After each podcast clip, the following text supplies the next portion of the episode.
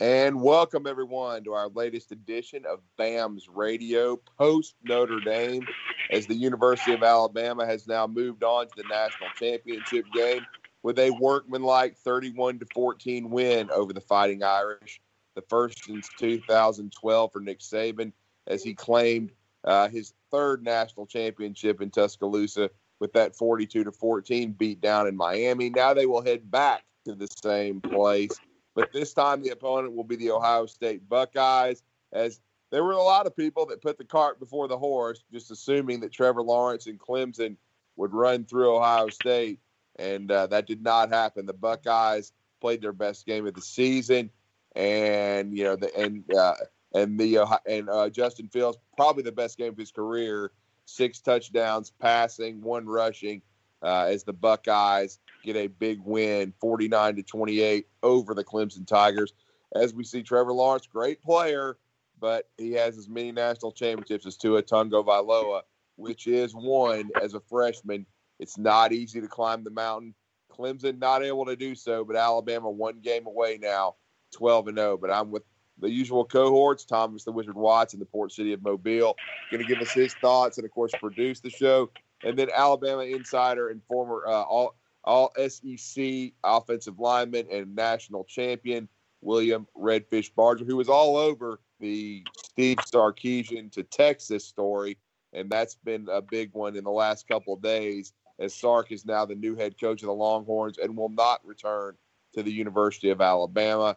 And so Alabama will not get a year three out of Steve Sarkisian, but they certainly have gotten two outstanding years. And Sark now of course, the Frank Broyles Award winner for the best assistant uh, in the uh, United States, and well deserved there. Well, William, uh, once again, I know we're going to talk Alabama Notre Dame, but kudos on the uh, Sark uh, info. You were all over that. Uh, hate to see him leave, but when you're getting hired for seven million a year after they strike out with Urban Meyer, you can't really blame the guy for taking a job like the Longhorns in the Big Twelve. No, not especially when they throw seven million dollars a year in your face. But uh, I got to be honest, Drew. I mean, I've I've you know gotten some inside tips on coaching searches in the past, and uh, you know, I, the guy that it's come, that it came from is is you know friends with Sarkisian, a golfing partner.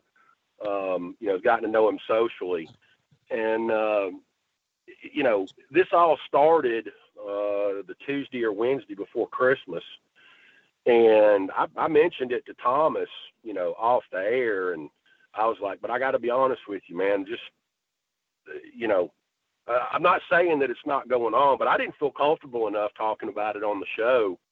Um, you know, a you don't want things to get out and, and hurt somebody, uh, you know, hurt somebody's chances and put more pressure on a situation than there already is. But I mean, this thing, uh, obviously, they they you know, gave Auburn the blueprint for how to do it. Um, you know, the next go around, you make sure you've got your next guy in place before you fire the current guy. Um, that way you don't end up having to hire a Bryan Harsin. But, uh, I, you know, I, I really did, man, as, as quiet as it was kept. And I floated it by some people that have connections in Texas and nobody knew a word about this. Um, you know, I think the Alabama people probably knew about it um, before anybody because obviously Sark had to come back from. I think he ended up going out to Austin over. If it wasn't Christmas night, it was the next morning, and uh, you know, of course, when he came back, he had to tell Saban, so they kept it under wraps for, you know, quite a while. But again, I mean, I'm real happy for the guy. I think he's done a fantastic job for Alabama, and a lot of different levels, recruiting, you know, play calling, quarterback coaching. Um, you hate to see him leave, but you know, what is this the the fourth or fifth different OC that Saban's had an opportunity to win a national championship with? So um, I'm sure the next guy is going to be, you know, just fine. Yeah, I mean, yeah, it'll it should be the most high profile assistant coach's job in college football, and just because when you work for Nick Saban, it you see this, you see where it got Steve Sarkisian. You mentioned the other uh, coordinators that he's uh, had uh, accept head coaching jobs uh, while on a, a, a, quest to try to win a national championship. So, and I mean, certainly the offense is going to have to be rebuilt, William. But you've got a guy like Bryce Young, you've got young receivers, you've got a talented running back room that a lot of people are going to want to work with. So, I mean, it's I think no question about it that uh, it's, it's going to be a, a coveted job. We've we've already heard today uh, that Bill O'Brien, the former Houston Texans head coach and Penn State, is in town talking to Coach Saban. That may just be a you know a consulting deal. He may be trying to help Coach Saban with Ohio State, but again, it's an interesting name because, quite frankly, I've uh, had him on my on my short list in the past for when Saban retired because I thought he did a great job coaching at Penn State under the uh, those sanctions when uh, the coach, of course, when Joe Paterno had to be forced into retirement, and with, of course, as we know, uh, with all, all the craziness uh, uh, around uh, with Jerry Sandusky, but and then he did a pretty solid job with Houston. I know it bottomed out when he got all the personnel control, but I still he did he won several division titles and he may be better suited to the college game anyway. If he were an OC at Alabama, that would be very very interesting.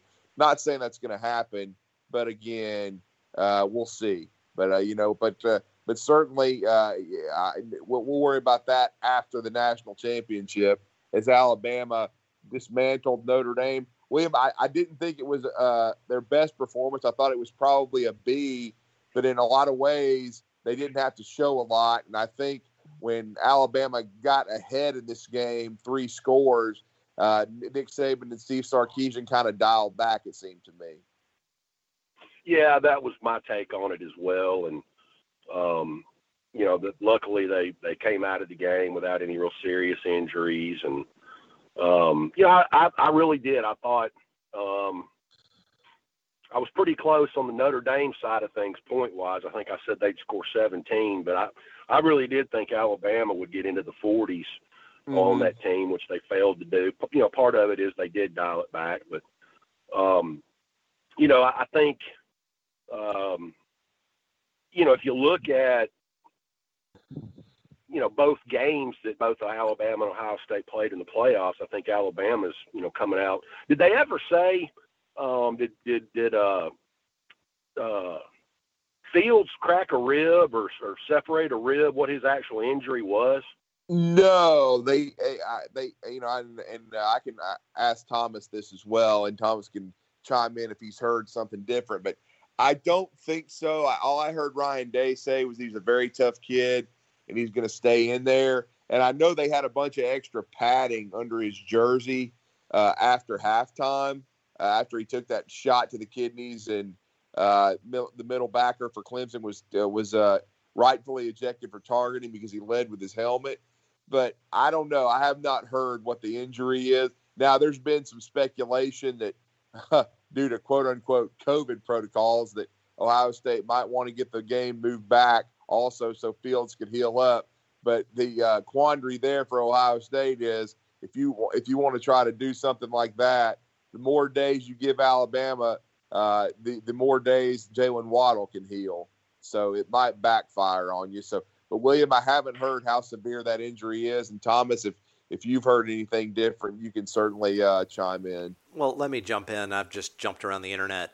You know, we're doing it live, and everything is just the post game comments. Uh, right. Interestingly enough, you know, the doctors almost didn't want to diagnose it, and yeah they're they're trying to. There's a bunch of you know MD is and fan speculation, but there hasn't been very much from Ohio State in terms of who and or what the actual injury is. Just it sounded it looked bad live and Fields was very obviously paying through some pretty extensive pain. So we'll see how how he looks in 10 days.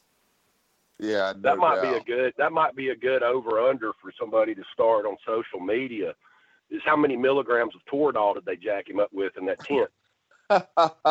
yeah, you know, at halftime, no doubt about it. Uh, he probably did have some painkillers, no question about it. But uh, you know, it's going to be interesting to see, you know, uh, going forward, uh, what how healthy Fields is. But he certainly played one hell of a game. It was uh, he and he and uh, uh, Trey Sermon uh, are the guys that Alabama's going to have to stop because Sermon is a transfer from Oklahoma, who was, I believe, on the team two years ago when Alabama dismantled the Sooners in Miami.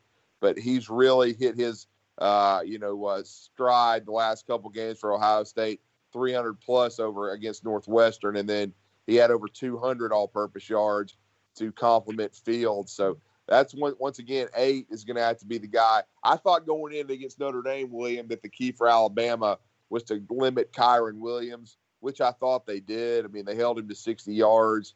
Uh, he caught the he caught a few passes, but he wasn't a dominant force. And uh, I really thought. Uh, and look, you know me, I've been as critical of Pete Golding as anybody.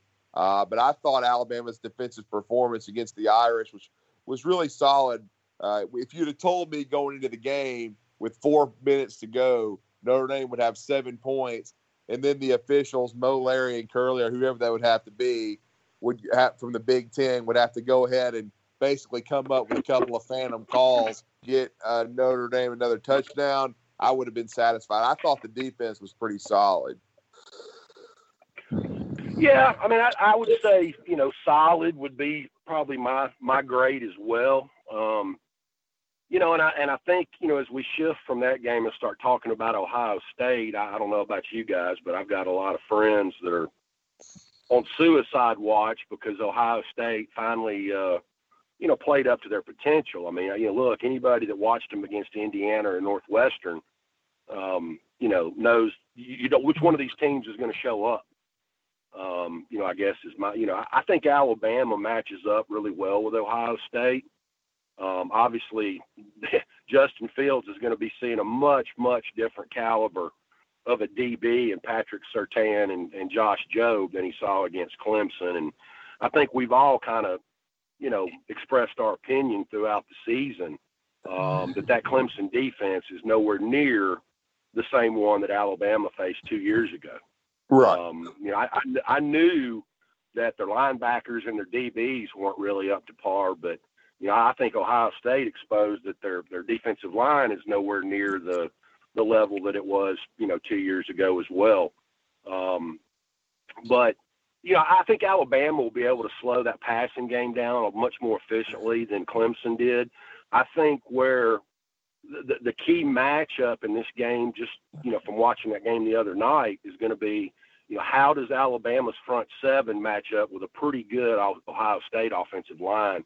I think, like just like you said earlier, Drew, you know, the key is going to be slowing that running game down.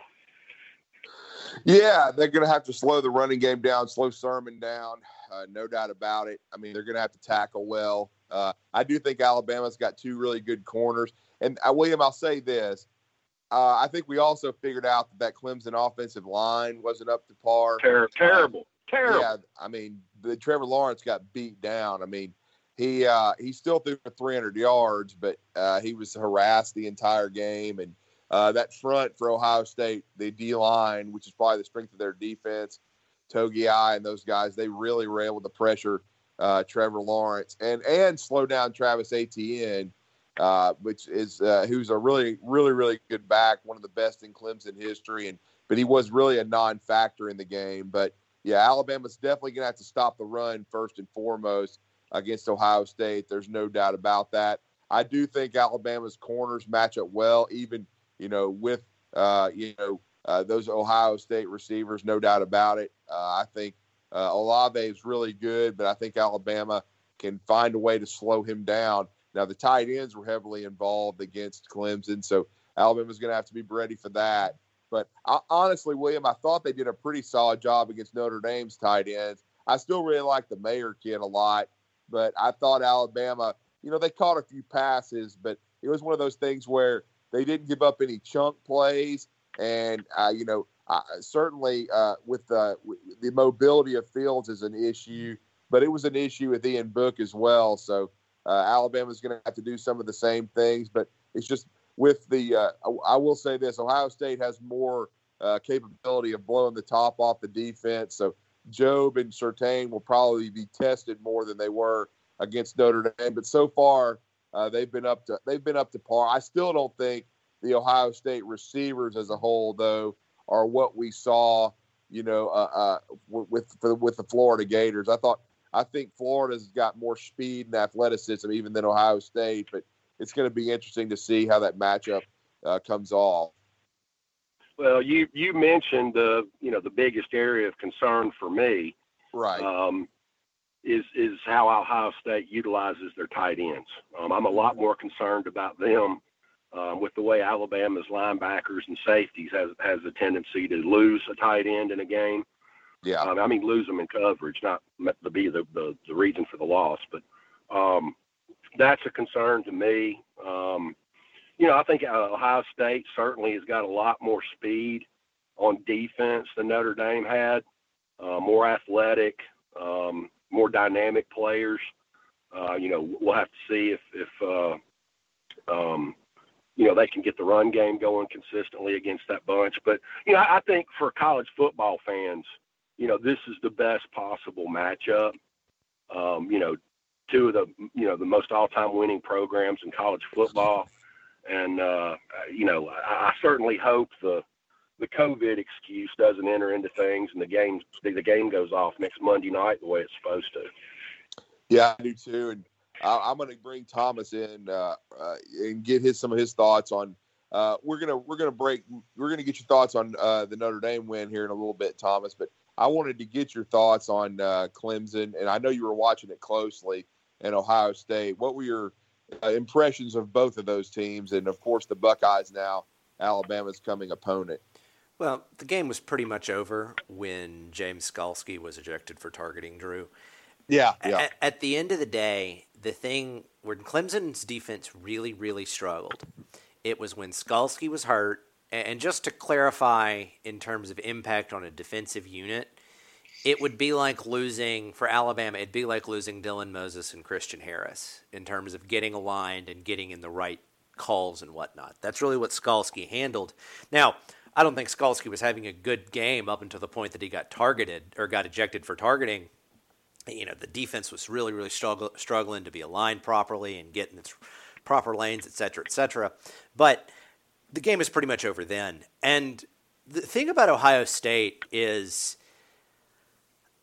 I absolutely agree that we don't know what Ohio State's going to show up because this is a team that went out and Justin Fields was crisp and he had zero fall off, and Ohio State shelled Clemson. This is the same team that struggled against Northwestern, and Northwestern's defense is technically sound, but not that talented. And on top of that, you also had the Indiana game where Ohio State was up big, and then they left let their foot off the gas, and suddenly there was a game again. So I don't really know what Ohio State we're going to get, but for the purpose of discussion, let's just assume that the group that we saw in the Sugar Bowl comes out and performs at that same high mm-hmm. level. That team's good enough to beat Alabama, but I'm on the same train the Alabama defense presents some specific matchup problems that the Clemson defense did not. And the Alabama offense presents different matchup problems. And basically, I think Alabama's offense is more talented everywhere except the quarterback position when it in comparing Clemson and Alabama's just offensive unit. I mean, the Clemson wide receivers, part of the reason that Clemson never really or really really struggled to get anything going is one the offensive line got functionally no push against the Ohio State defensive line.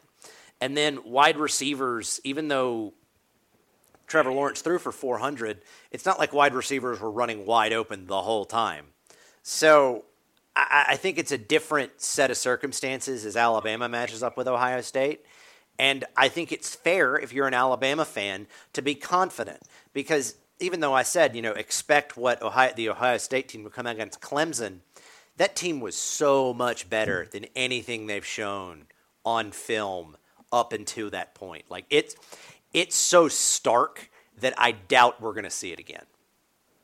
Yeah, that's a good point, Thomas. And uh, you know, I I do think that Alabama still matches up well. Uh, you know, with Ohio State, uh, you know, they're going to have to pressure field some, you know, but I, and and I still think it's going to come down to you know rush defense uh, and you know forcing a couple turnovers. I thought the turnover against Notre Dame with Christian Harris's pick was probably the one of the biggest plays in the game because it it it, it uh, you know thwarted their momentum. And I and then and then they were able to rest Harris. Basically, Coach Saban said they rested him the rest of the way. Liam, I wanted to get your thoughts on that because this could be a, a, a another. Uh, you know, there's always an unsung hero in a national championship game that kind of plays really well and, and contributes. And I've been really impressed once again with uh, Jaylen Moody and uh, the times he's had a chance to play. I thought he was really solid against Notre Dame as well. Well, I, I, I'm going to disagree with Thomas for a second. I, I, sure. I don't know at this stage in the game how big of a loss Dylan Moses would be to this defense. I, I just assume go with Jaylen Moody myself as long as Christian Harris is 100% healthy. And uh, I'm, I'm, I'm kind of looking forward to uh, seeing Harris and Moody, um, you know, tackling those inside linebacker positions in the spring. Hopefully, there will be a spring this year. Right. Um, you know, unless one of those young inside linebackers that didn't get to play period this year, um, you know, just come screaming out of the woodwork. I, I think that's going to be at least going into spring practice. That's going to be your two starters um, projected there. But um, you know, I, I just I, I think that's the the deal, and, and what I always try and you know, because let's face it, Alabama fans are the most spoiled fan base in the country. You right. Know, me personally, I, I've been through it before, so I know how, how difficult it is. Especially, I think that's got to be an asterisk by this season for Nick Saban. You know, to be able to go undefeated, you know, playing a straight up SEC schedule, the SEC championship game, and albeit, you know, I guess in hindsight, maybe Notre Dame didn't deserve to be where they ended up, but um, maybe Texas A&M was playing better football than they were at the at the end of the season. But um, you know, it's just so damn hard to to pull that off. And I, I got news. I said this. You know, I think it was the year of, of the the kick six deal at Auburn. Look, I'll take all the damn uh, you know, one loss, two loss seasons that Nick Saban wants to serve me up. You know, getting to where they're at, you know, a week from tomorrow night is so tremendously difficult to pull off. You know, injuries, you know, especially with the the COVID stuff this year. Um, I mean, I, I think this might be Nick Saban's best coaching job of his tenure. You know, when you factor in all the mitigating circumstances that were involved in this season, and I think too, um, what what this you know wacky. This is the first time I think since I was you know out of college that I didn't fill out a uh, a bowl sheet. You know, picking yeah. bowl games. Right. I mean, that's you, you think about. You know, I was telling somebody the other day. Everybody was talking about. You know, how has your life been impacted by COVID? And I'm like, you know, now that I think about it, I think the biggest impact was not, you know, having a bowl sheet to fill out. Um, yeah. Because nobody did yeah. them this year. But, yeah. uh, you know, I just think this is when, when you look at the craziness, you know, that, that's gone on in the whole world in 2020. I do think college football fans are probably getting the best possible outcome um, of, of, the 2020 season when you look at the the two programs that are going to be playing for a national championship next Monday night. I mean, I think that's a a pretty cool way to end a crazy season, regardless yeah. of who wins.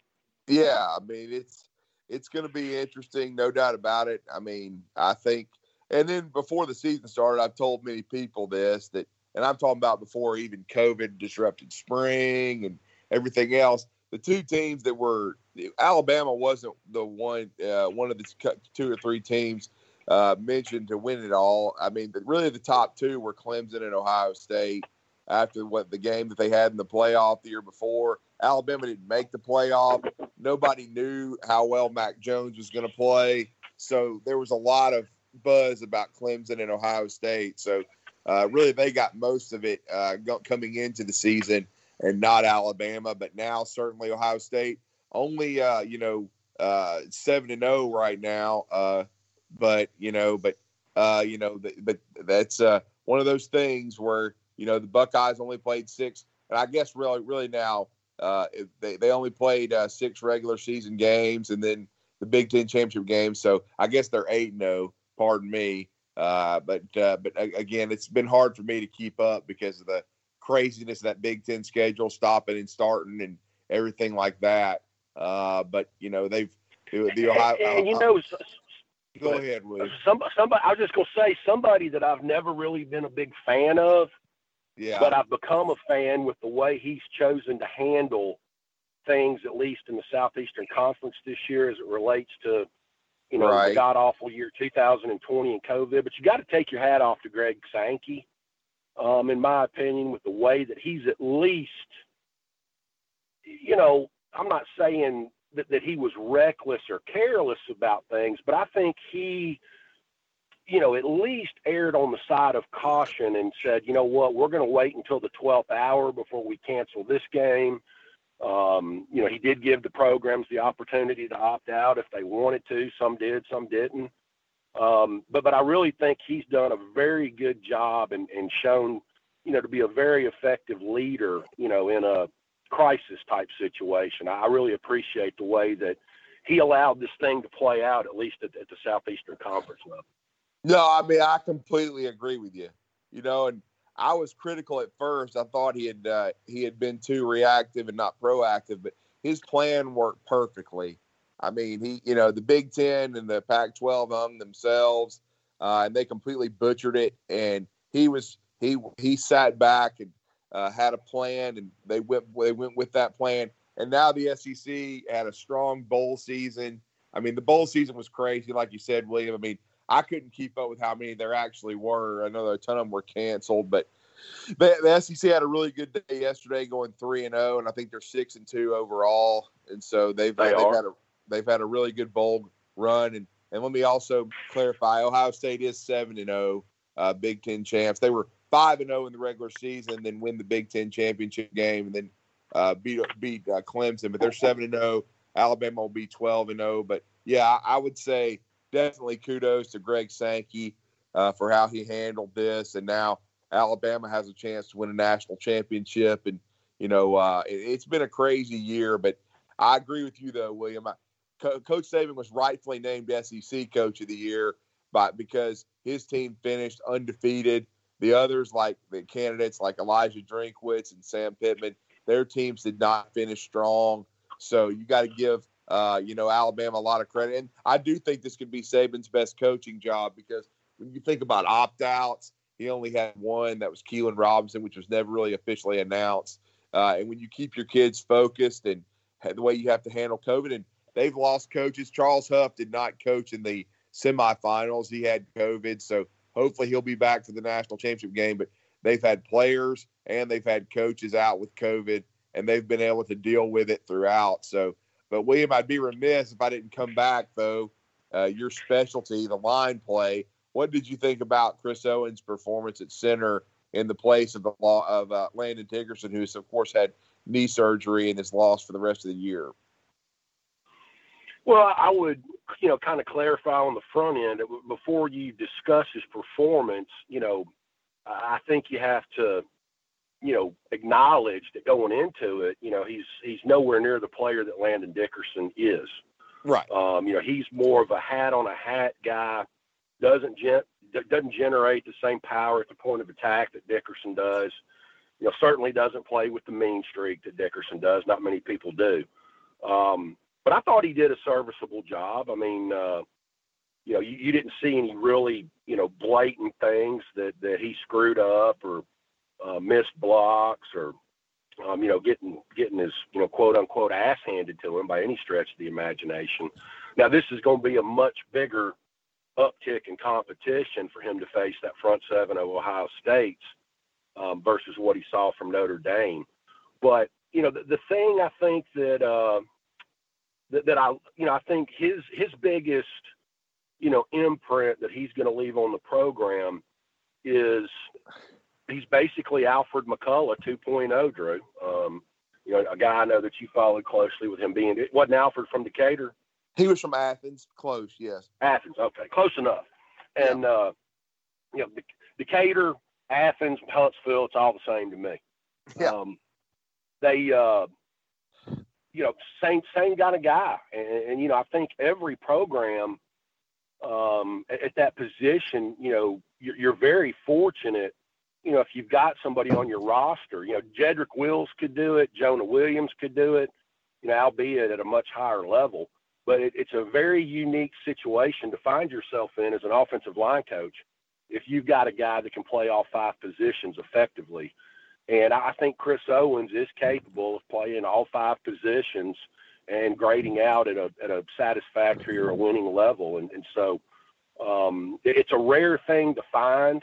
Um, I think Alabama probably is in a class of their own because they do such an excellent job, or should I say, Nick Saban does an excellent job of identifying players that have the, you know, the mental capacity and, um, you know, a lot of people don't realize this, but outside of maybe the quarterback position, you know, being an offensive lineman is probably the second most cerebral position on a football field. Um, and when you start factoring in having the, the mental capacity and the physical ability to play all five positions, things get real tricky. And uh, so, you know, I think Owens, um, you know, is, is kind of this year's Alfred McCullough. I mean, he's surrounded by some guys that, you know, are blessed physically um, with, with, with DNA and God given ability more so than he is. But I do think he's played a very unique role over the last couple seasons um, in Alabama football, and, and, and hats off to him, um, you know, for having the, the, the mental capacity, the physical ability, and the tenacity to, to be able to do that. I mean, I think he's played. I've seen him in a scrimmage at left tackle. I've seen him at right tackle. You know, we've seen him at center. I don't know if I've ever seen him at one of the guard spots, but he could play those too as well. Yeah, I mean, he's he. I, you're right. I think he is a guy like McCullough who can play all five positions and uh, and grade out. I mean, and remember, J.C. Hassenauer started in the 2017 game guard. He hell, he's actually on the Steelers now, and due to COVID and some uh, injuries, he started games for Pittsburgh. So Alabama's blessed to have some depth along the offensive line, and I thought he did play pretty well uh, in the game, no doubt about it. And I thought Mac Jones played an exceptional game. Uh, he he's really not given being given a lot of credit, but he was 25 out of 30 for just under 300, four touchdowns. He's you know he, he's he's had uh, he just broke Tua Tagovailoa's record for passing yards in a season with over 4,000, and it's and it's there is no debate if Mac has a great game in the national championship game. Uh, and and and throws for 300 plus, and Alabama wins it all he's going to have the greatest individual season of any quarterback ever at Alabama. So you got to give him a lot of credit uh, for the season he's had. Alabama's going to, you know, still got one more chapter to write, but he continues to play at a very high level, Mac, and uh, certainly. And then DeVonta Smith, what more can you say? Three more touchdowns, seven catches for 130. I think he's less than 10 yards away from breaking the SEC record for receiving yards in a career just uh, incomparable. And then uh, we'll see if either Mac or uh, DeVonta. I think Smitty's going to win it, but certainly I think one of those two is going to win the Heisman Trophy coming up on Tuesday. So that would add a third to Alabama's trophy case, and uh, hopefully they can go three for three because Mark Ingram and Derrick Henry won uh, national titles, and hopefully Alabama can get this done. But I wanted to bring Thomas in. Thomas, uh, what was your thoughts on Alabama's uh, victory over Notre Dame? Uh, in a word, it was workmanlike. Right. I, I don't. I think. I think Notre Dame's defense deserves a lot of credit. They played a solid game, but they were overmatched, particularly on the edges. Alabama pounded Notre Dame on the edges, did what they wanted to do, and then Alabama throttled down, uh, partially just running into the middle where Notre Dame is really it's at its strength and you know you saw what happened. Alabama only air quotes scored 31 points, but yeah, I mean that we kind of it was one of those things where the talent difference really asserted itself early. I think there was a the only big surprise was the long drive that Notre Dame had that 15 play drive that was just dinks and dunks by and large, but the defense adjusted and that really, really got shored up at the end of the day. So overall, workmanlike. The best news, frankly, is no injuries, and we're on to the next one. The offense continues to be potent. I think they could have scored 40 or maybe even 50 if they were feeling racy. So, you know, you know whatever. The only the only disappointment in the game, Drew, was to the va- to folks that out in Vegas if you've bet on Alabama. Otherwise, it's just what the doctor ordered. And you know, here we go one more time for everything.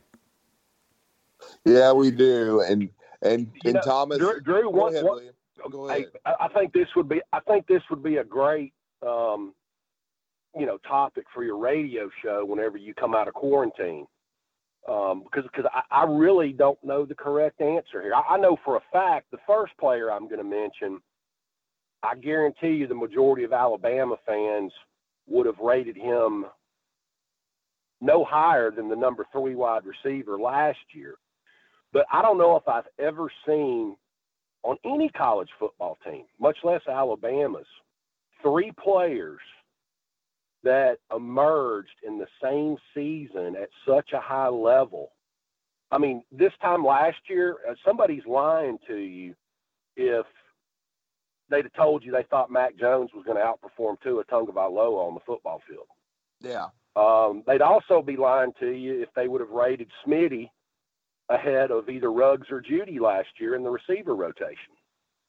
And they'd also be lying to you if, based on his track record over the last couple of seasons, that Najee Harris, and, and this is where I think it becomes such an interesting debate. Which one of those three guys played more out of their minds this year? I, I certainly didn't expect Najee Harris to be talked about as the best running back in college football, but to have three players on the same side of the football, you know, go gonzo like all three of those guys did this season is just unbelievable. I mean, it's it's been such a fun season for me.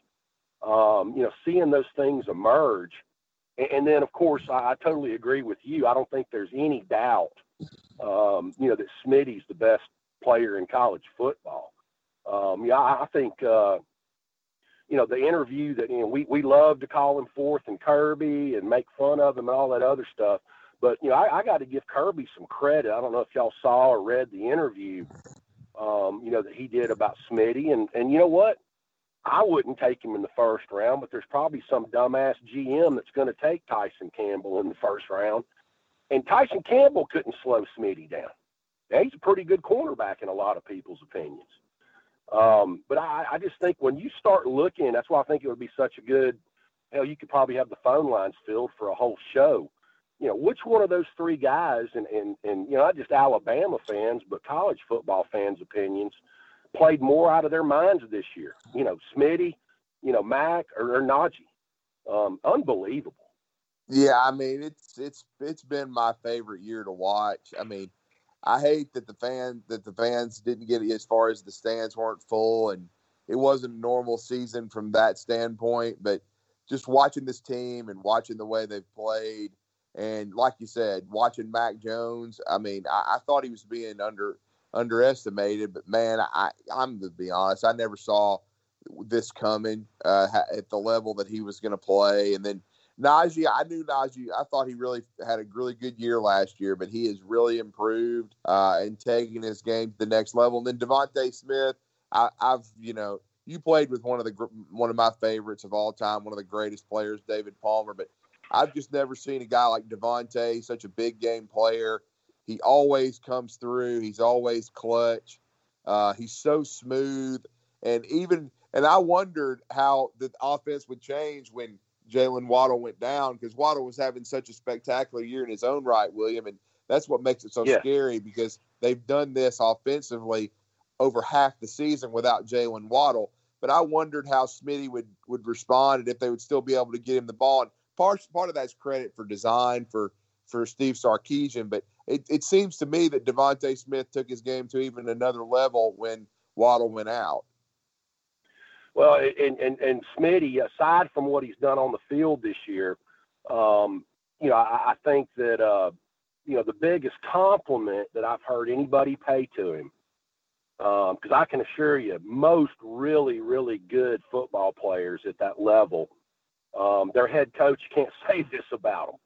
Uh, but when Nick Saban made the comment leading up to the the game versus Notre Dame that you know take all the touchdowns, the receptions, the freaky plays out of the equation, you know I don't think Smitty's ever been into my office for a negative reason in the four years that he's been here, and I can assure you as somebody that's been in that locker room before. Christ, I was in Coach Stallings' office once a month probably um, for, for, negative reasons.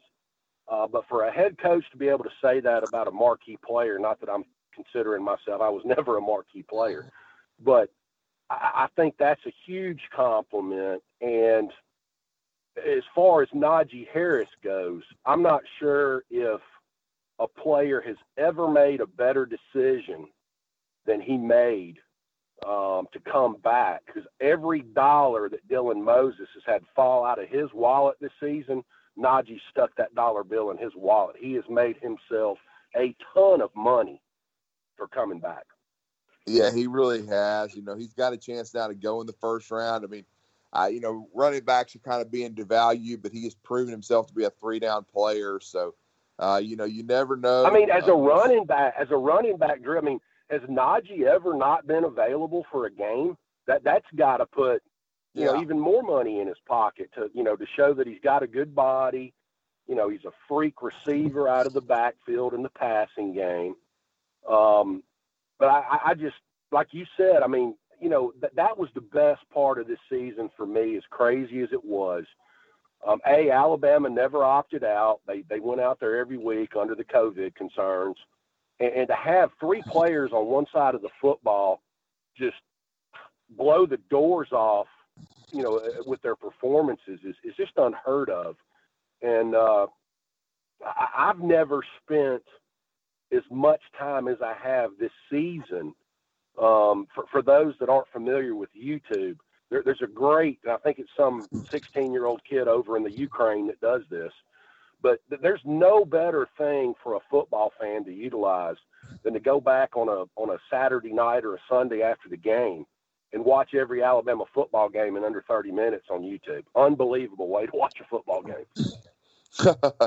yeah, no doubt. And uh, again, as you said, DeVonta Smith, he's going to be a top half of the first rounder. Now, Najee could be a first rounder. Will be no no less than a second. And then Mac Jones wasn't even on draft boards. And now Todd McShay has him in the top 32. So there is a possibility that Mac could be a first rounder. And if Mac goes out and is MVP of the national championship game and, and makes a statement like that, it could really, really enhance his draft, uh, you know, uh, projection. And I know he's not. And see, I got into it with, I was debating this this weekend, William, and I know he played during your era, but I was talking about Trevor Lawrence and Peyton Manning, and I think Trevor Lawrence is a great prospect and really good, but I think he's been overhyped some, and he's more athletic than Peyton. But I don't, I never feared Trevor Lawrence the way I feared Peyton Manning with his how cerebral he was and throwing the football. And see, I'm still more of a traditionalist.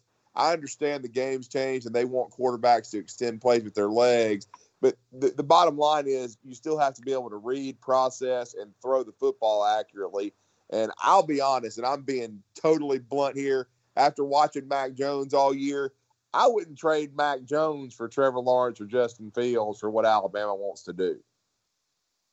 What about your boy Tua Tagovailoa? Would you trade him for Tua?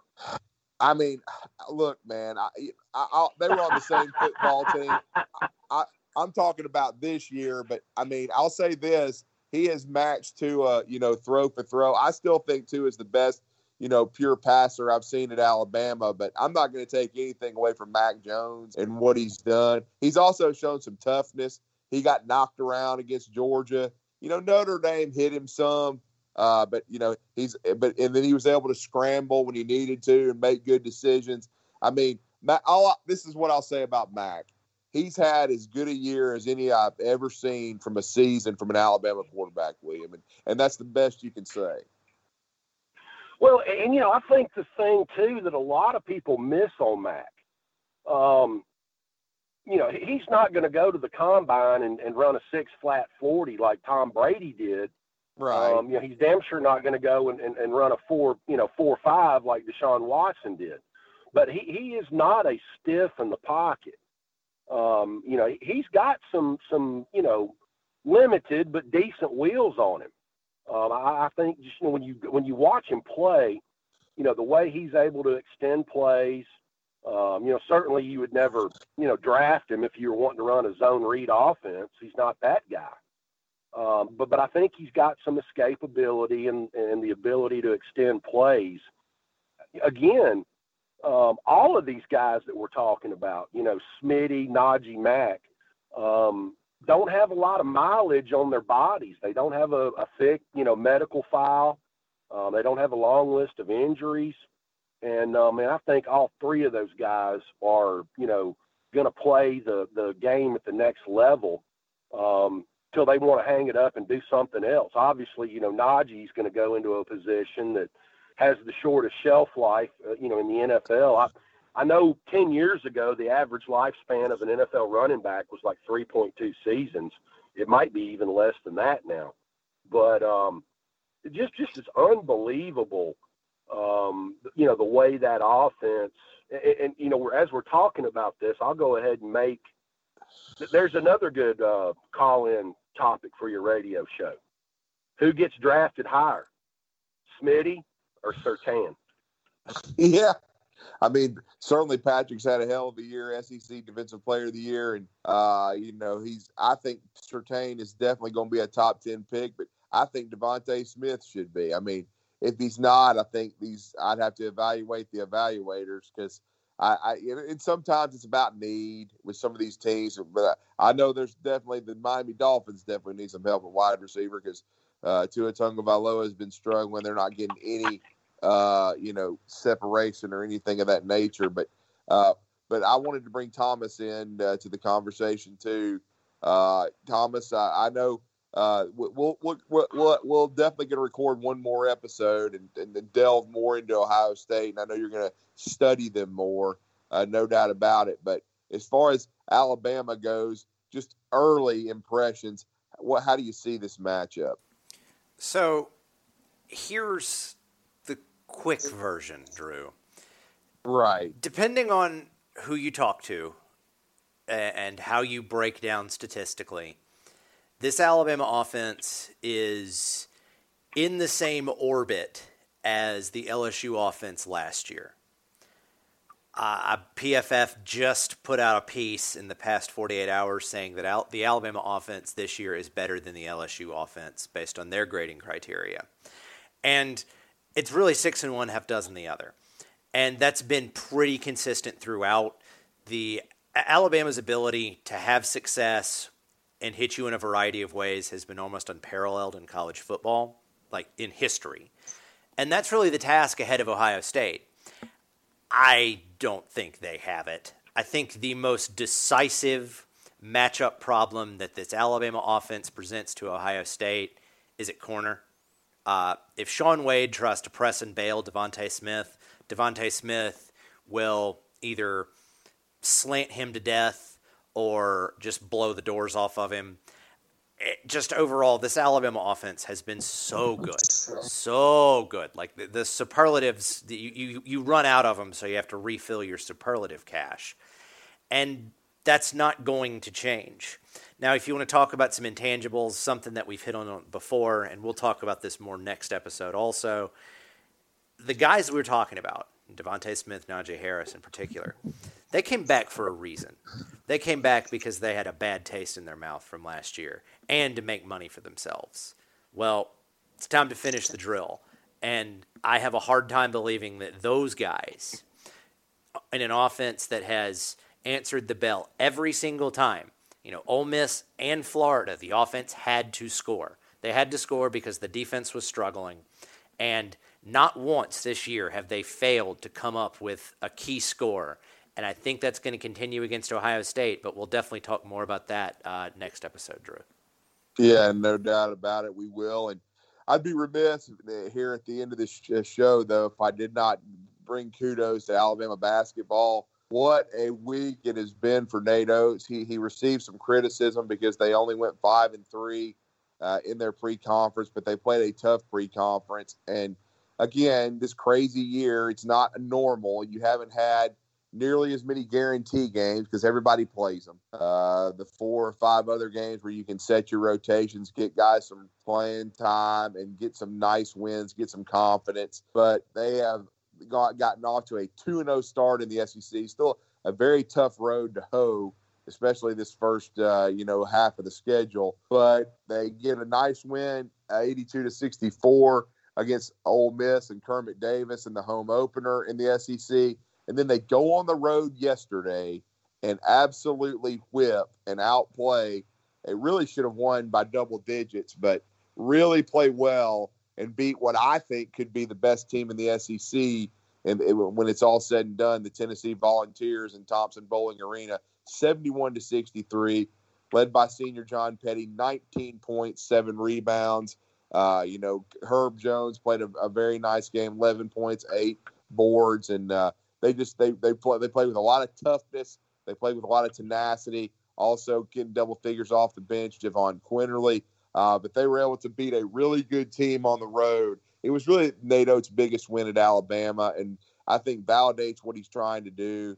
He's really coaching these kids hard. They've improved a lot, really, just in the last few games, uh, and bounced back from that home loss to a good Western Kentucky team. But that was a huge win over the Tennessee Vols, and uh, as a just as a, as a team, they played well as a team. Uh, Jaden Shackelford made a big three from the corner to kind of ice it.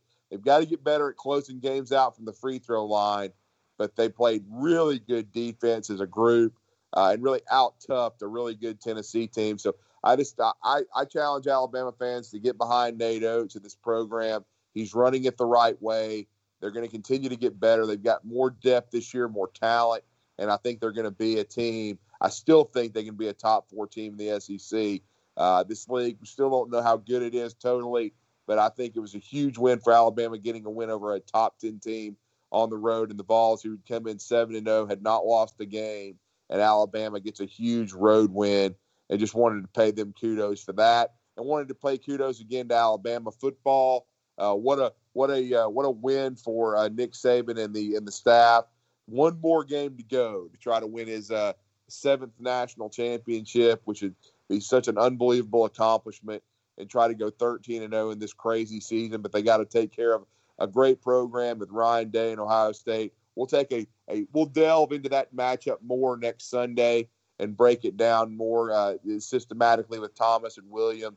But we wanted to really pay kudos to this team, and I think William did a great job of that uh, today, talking about offensively how good this team has been, uh, and and I also wanted to pay some respect too. While we were uh, recording this today, the New York Giants uh, beat the uh, Dallas Cowboys 23 to 19 in the NFL the clinching interception by Xavier McKinney, who spent part of the season injured. Oh wow! So Xavier X McKinney, he seals that, and that could that could help the the the, uh, the New York Giants make the playoffs. They could win this division if uh, if the uh, Washington football team, I'm still going to say Redskins, if they don't win today, the New York Giants could still win that division. So what a play by X and uh, another Alabama guy. And, you know, I think uh, Derrick Henry's already wrapped up uh, his second straight rushing title. So a lot of Alabama guys playing well in the NFL. And there'll be a lot of them, I bet, in Miami coming up, as there always is when they take on the Buckeyes. I know it's COVID and everything, but hopefully some of those guys will be able to be on the sideline to help support their brothers as Alabama goes for another national championship. But for William Redfish Barger, for Thomas the Wizard Watts. I want to thank everybody for listening. Uh, as we took a look back at Alabama's workmanlike win over Notre Dame. Hey, got to give a lot of. Hey, Drew, I got one. I got one final talking point for your radio show when you get out of quarantine. Okay, go ahead. Pose this question to your listening audience because it's by the same person. Bigger insert foot in mouth moment of 2020. one former really good defensive end for the Georgia Bulldogs saying Alabama was finished after Jalen Waddle got hurt, or tweeting out yesterday that Steve Sarkisian was turning the Texas job down. well, I've never been a big fan of David Pollack, and I've said it on the air that I think he's a narcissistic prick, and I'll I'll stay with that. Ooh, I didn't mean to push that button. Well, I, no, I mean you don't have to. I I don't like Pollack. He would sell his own autograph on eBay. I mean, he's uh, I've never thought he was that good an analyst personally. He was a really good football player at Georgia and had his NFL career unfortunately cut short. But as an analyst, you know, I, I'll just say this. In the media this day and time, they've had to cut back on the, you know, a lot of cutbacks, a lot of, uh, you know, a lot of great people that I grew up watching aren't in the business anymore. And when you have to spend less money on stuff, you get you get analysts like that. And I just, you know, I don't I, I don't think Pollack is one of the sharpest knives in the drawer. And of course, LSU Brando screwed it up too because he he reported that uh, that Sark was turning it down. So, like I say, you know, you, and, you have to. And one, and one last thought about what Thomas was saying earlier about comparing the the 2019 LSU offense to the to the 2020 Alabama offense by Pro Football Focus. Let me tell you something. If one Jalen Waddle doesn't get hurt and one Landon Dickerson doesn't get hurt, it's not even a topic up for debate. Yeah, I agree with that. I I 100% agree. I mean, I enjoy this offense more just because I like the way Sark runs the ball, and I think he stays patient with it. Uh, and last year, Alabama didn't have as dominant a running game at times. Uh, and I love Tua, but I just love the balance of this attack. And you know, I in, in a way, I I, I hope I wish Jalen Waddle could play in the national championship game to to put a exclamation point on it. But I'm not counting on that. I I as a young man, you don't want to you don't want to endanger him with his in his with his uh you know uh with his potential and what he could do uh, you know, on the next level. He's trying to get healthy. I mean, if he if they think he's healthy enough to play him some in the national championship game, so be it. But I'm I've never been counting on that. I like the way that Metchie stepped up. I mean, you look at it, Metchie's numbers. I, I said this going into the Notre Dame game. He had more receiving yards than any of the other uh, wide receivers at Notre Dame. He's a really good football like, like, player. I like seeing Billingsley get more touches uh, the other night too. Yeah, and then Billingsley's role continues to grow. Everybody keeps talking about Arik Gilbert, and Alabama has been in contact with Arik Gilbert. But hell, they've already got a damn Arik Gilbert, and that's Jahleel Billingsley.